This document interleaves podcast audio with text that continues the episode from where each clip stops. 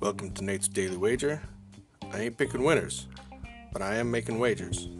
Time to put my money where my mouth is.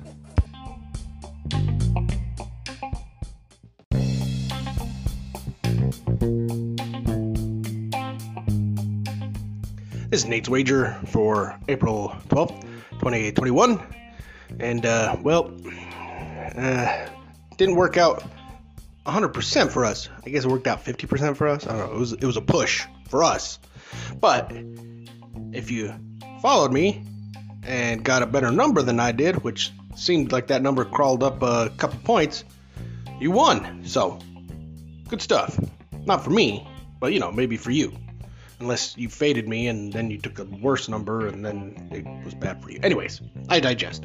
Let's uh let's talk tonight and uh, sticking to the same idea of crappy on crappy, slime on slime, as they say.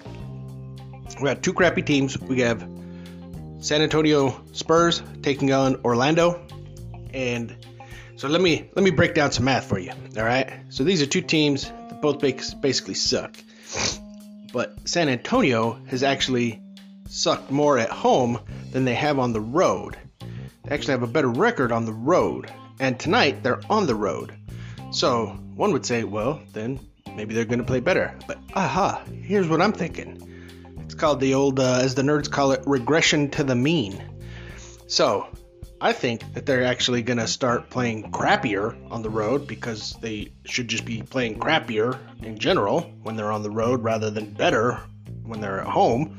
So, what we're going to do is we're going to take Orlando plus six tonight. All right. So, Orlando, which we know sucks, plus six against San Antonio, who we know is normally good on the road, but we're expecting them to suck because they suck overall tonight. So, recap Orlando plus six against the Spurs in tonight's NBA action. See anything better than that? Pound it. That's my pick, and I'm sticking to it.